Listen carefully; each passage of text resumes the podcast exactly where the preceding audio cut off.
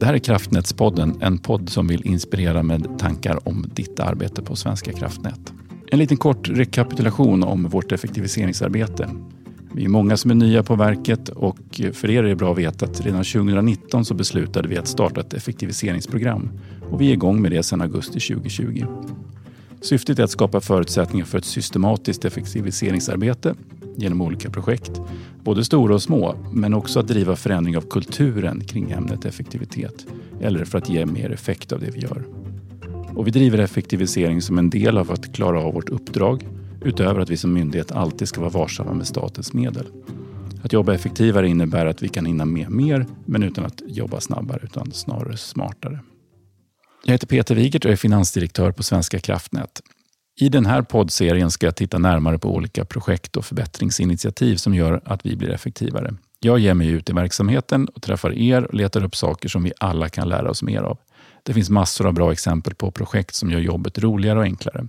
Och här i podden fångar vi upp våra kollegors bästa lösningar så att fler kan inspireras av dem.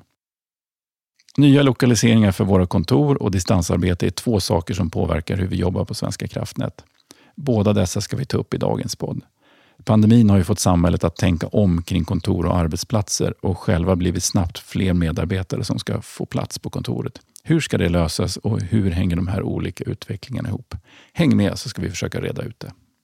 Med mig för att dyka djupare i det här ämnet så har jag Betty Hedman som jobbar på fastighetsenheten.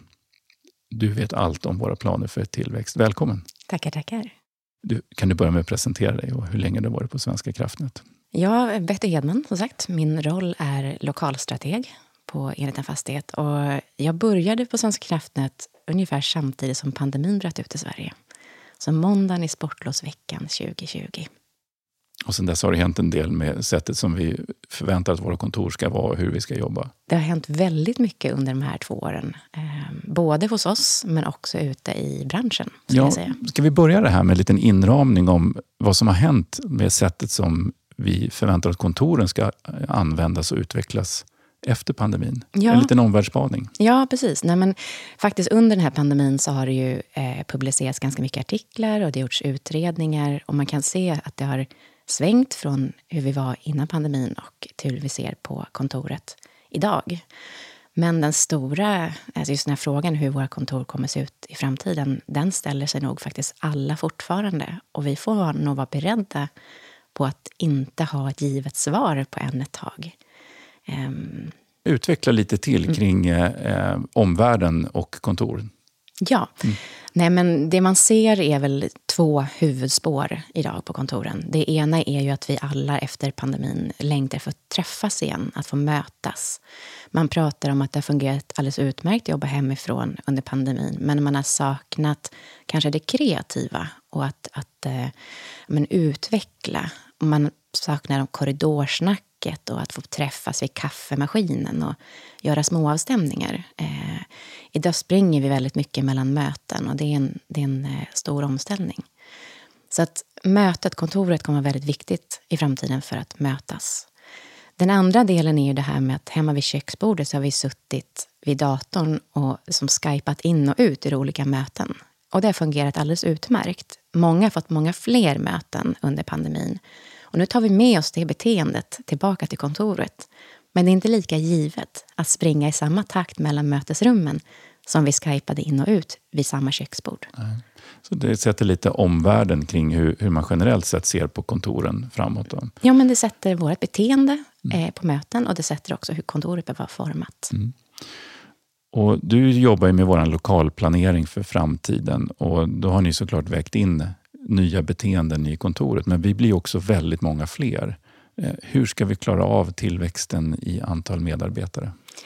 Ja, det är en stor utmaning, särskilt när tillväxten går ganska fort just nu. Ehm, men faktum är att redan i början av det här, under min tid på Svenska kraftnät, så såg vi att vi behövde ta fram en plan för att möta framtida behov. Så för ett år sedan så startade vi ett program som heter Lokalplan 2024 och det är just till för att ta reda på hur våra framtida kontor ska se ut, var de ska finnas någonstans och hur de ska fungera.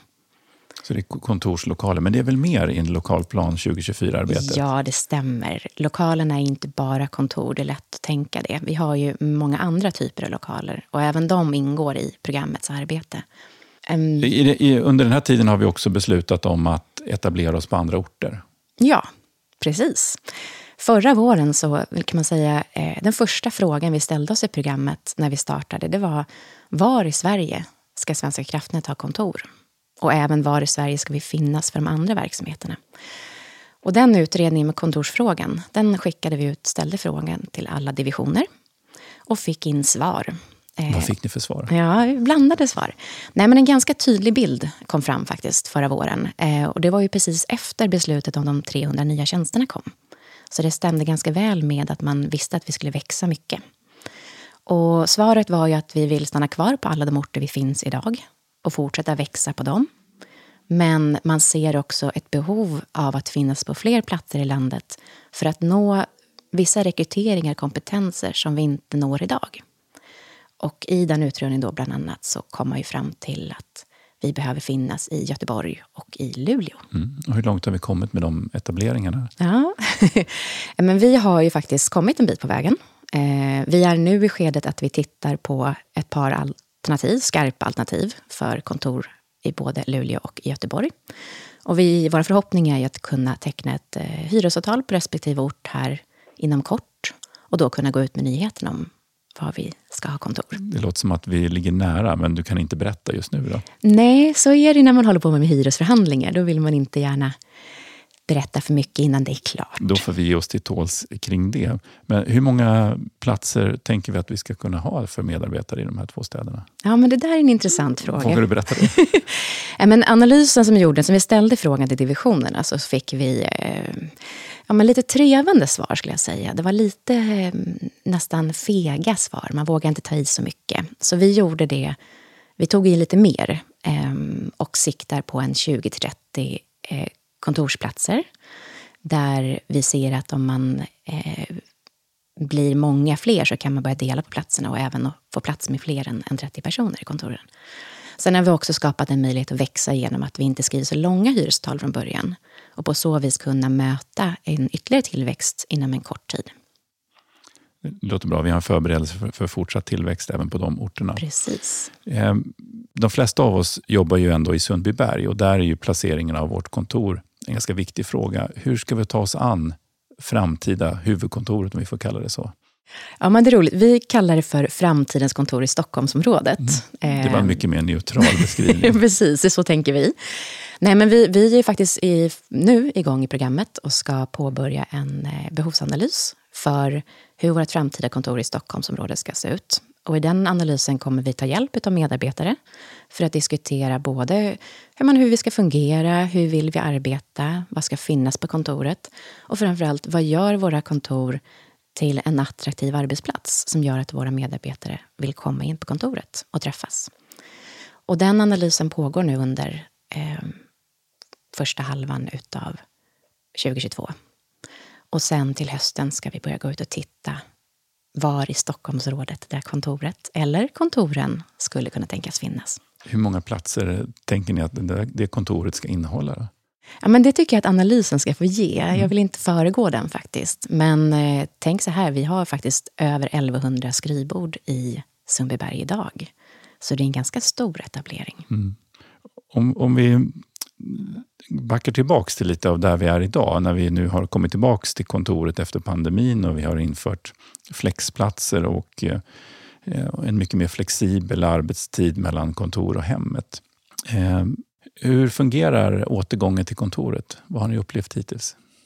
Ja, men återgången till kontoret har väl varit lite stegvis för olika. Eh, vi har faktiskt inte pratat med mina kollegor på fastighet här i veckan och man har inte sett den här stora tillströmningen som vi kanske eh, förväntade oss. Eh, så lite trevande. Vissa dagar är det mer människor inne. Ehm, och det är klart att det är en... en, en eh, vi är både gamla medarbetare som kommer tillbaka till en ny miljö där vi inte har våra fasta platser utan vi delar på dem istället. Och så har vi väldigt många nya kollegor som aldrig har varit inne på kontoret.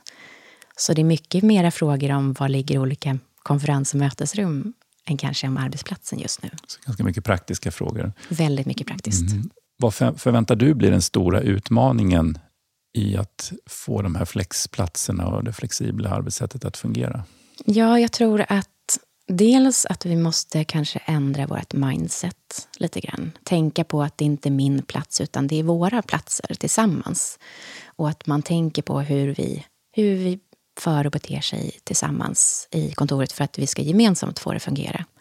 Och till stöd för det så finns det ju framtagna så kallade trivselregler som egentligen beskriver ja, men goda vanor, hur vi kan hjälpas åt för att få kontoret att fungera.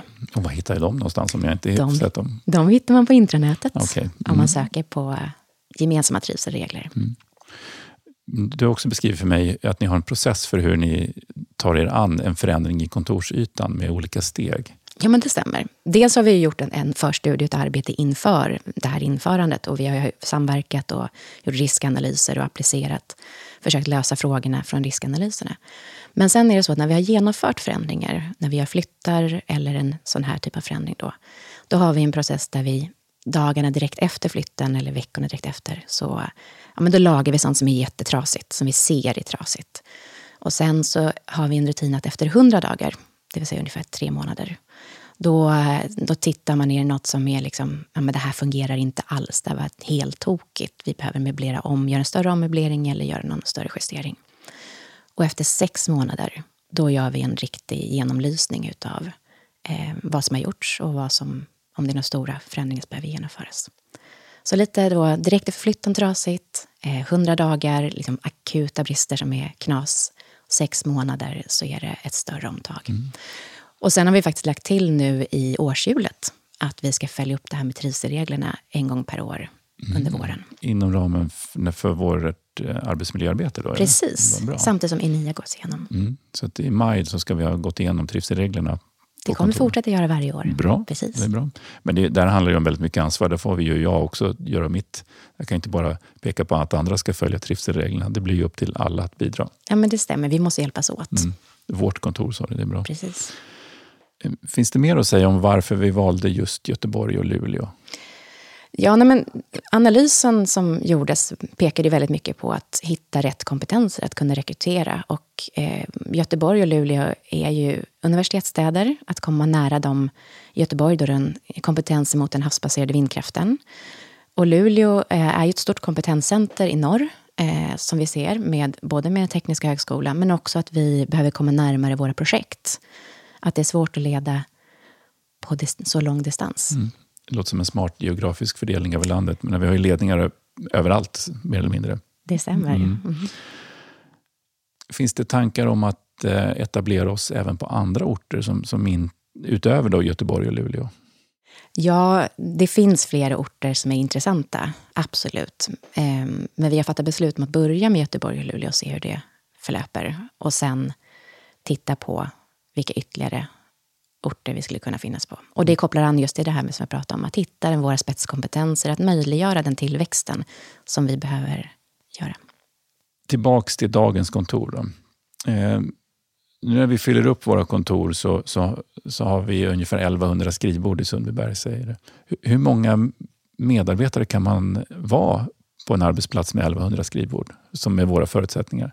Ja, men det är just det. Hur kommer vi bete oss? Hur, vad gör vi? Eh, samnyttjade arbetsplatser, när vi gjorde föranalysen till det, då byggde vi på en miljö där vi faktiskt alltid var på kontoret och vi inte jobbade hemma. Det var ju liksom grundförutsättningen. Det känns väldigt länge sedan. Det känns väldigt länge sedan, precis.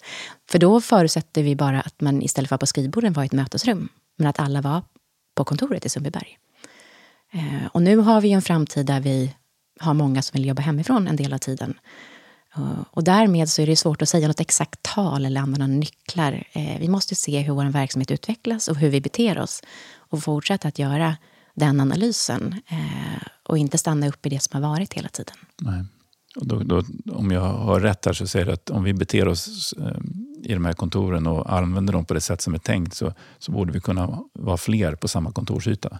Det stämmer till att börja med. Mm. Sen så tror jag vi har vissa utmaningar i Sundbyberg som vi behöver eh, justera. Framförallt är det möjligheten till enskilda telefonsamtal, enskilda mötes, möten när man sitter i, i Skype-möten. Att det, det är kanske en större utmaning att hitta den platsen än att hitta ett skrivbord idag. Mm när man gör en sån här förändring så, så, förändras ju förutsättningarna och eh, det är inte bara det positiva i att eh, jobba i en flexibel kontorsmiljö utan det finns även negativa reaktioner och synpunkter. Vad är det för generella negativa synpunkter som brukar komma upp eh, kring en kontorsmiljö av den typ vi har? Nej, men det är ju det vanliga. Vi människor, att känna sig trygg, att veta var mina kollegor finns, att känna sig trygg i att veta var jag ska utföra min arbetsuppgift Ehm, att känna sig trygg i att tekniken fungerar för just min dator. Vi sitter i en situation med olika datorer och olika skärmar. Så det är nog den största biten i att vi som människor och medarbetare vill veta hur det ska fungera och känna sig trygg i, i det. Att det inte kommer några störande moment. Mm. Jag kommer till jobbet och ska kunna plugga i och så funkar allting. Ja, och veta att det är ingen som kommer ställa sig och prata bredvid mig om jag vill vara ostörd. Eller veta att jag får prata om jag vill göra det. Mm. Så det är just den här den egna människan, den egna kontrollen, mm. tryggheten. Och kontoret kommer vara viktigt i framtiden, det tror jag vi är alla överens om. Och det blir extra eufori när vi får komma tillbaka. Finns det någonting om man spanar framåt i, i kontors och fastighetsvärlden kring kontorets framtid? Ja, men det är just de här signalerna på mötesplatser, den kreativa arbetsplatsen där man kan jobba tillsammans. För att det är ju svårt att göra hemifrån, eh, att vara den här riktigt eh, idésprutare världen. Så att, att det är en, en positiv och kreativ miljö dit man kommer för att skapa nya innovationer. Men även vetskapen att jag kan ta mig till kontoret för idag behöver jag jobba lugnt och ostört. Jag tror båda sidorna behöver finnas på framtidens kontor. Att veta att om jag åker in till kontoret då kommer jag kunna genomföra den här arbetsuppgiften som jag måste göra idag. En, en, eh, en del i förändringen av vår kontorsmiljö handlar om att jobba effektivare och skapa en, faktiskt en lägre kostnad för per arbetsplats. Hur har det arbetet gått? Ja, alltså det är klart att vi skapar en lägre kostnad per arbetsplats när vi är fler personer som nyttjar samma skrivbord, om vi räknar på skrivbordet. Men det viktiga är att titta på hur vi använder kontoret som helhet och att skapa mervärde i det. Så att eh, det är inte givet att det är skrivbordet vi ska räkna på, utan det är hur många medarbetare som trivs och kan leverera sitt uppdrag på ytan. Och det är inte alltid en, en minskning Eh, men det är kanske att använda det vi har bättre. Hur upplever du kontoret nu?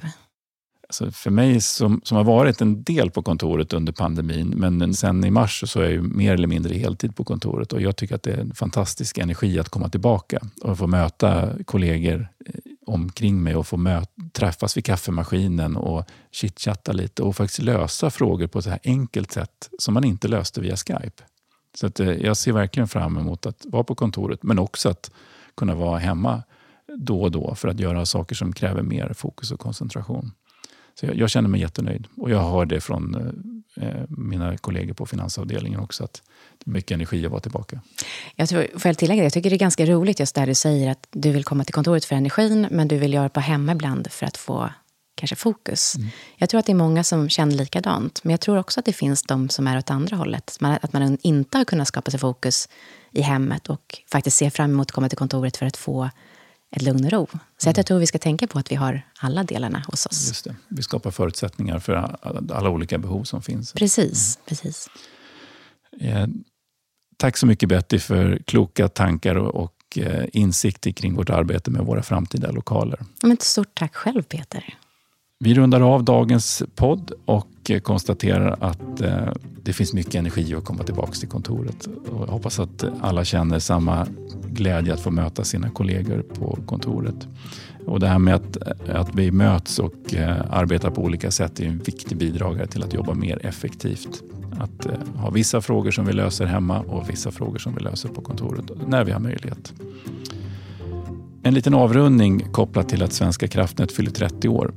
1992, för 30 år sedan, när Svenska kraftnät grundades, det var samma år som de svenska ishockeyherrarna i Tre Kronor vann VM-guld i dåvarande Tjeckoslovakien och ställverket i Lindbacka invigdes. Det visste ni kanske inte, men då vet ni det nu. Och Lindbacka stationer var en viktig del i en etapp att konvertera en del av vårt nät från 220 kV till 400 kV mellan Indalsälven och Mälardalen. Så mycket har hänt på 30 år. Vi kommer återkomma med fler avsnitt i denna podcastserie. Eh, du får gärna återkomma till oss om du har idéer på ämnen som skulle passa för en podd och få lite fördjupning i den. Då. Tack för att du lyssnat.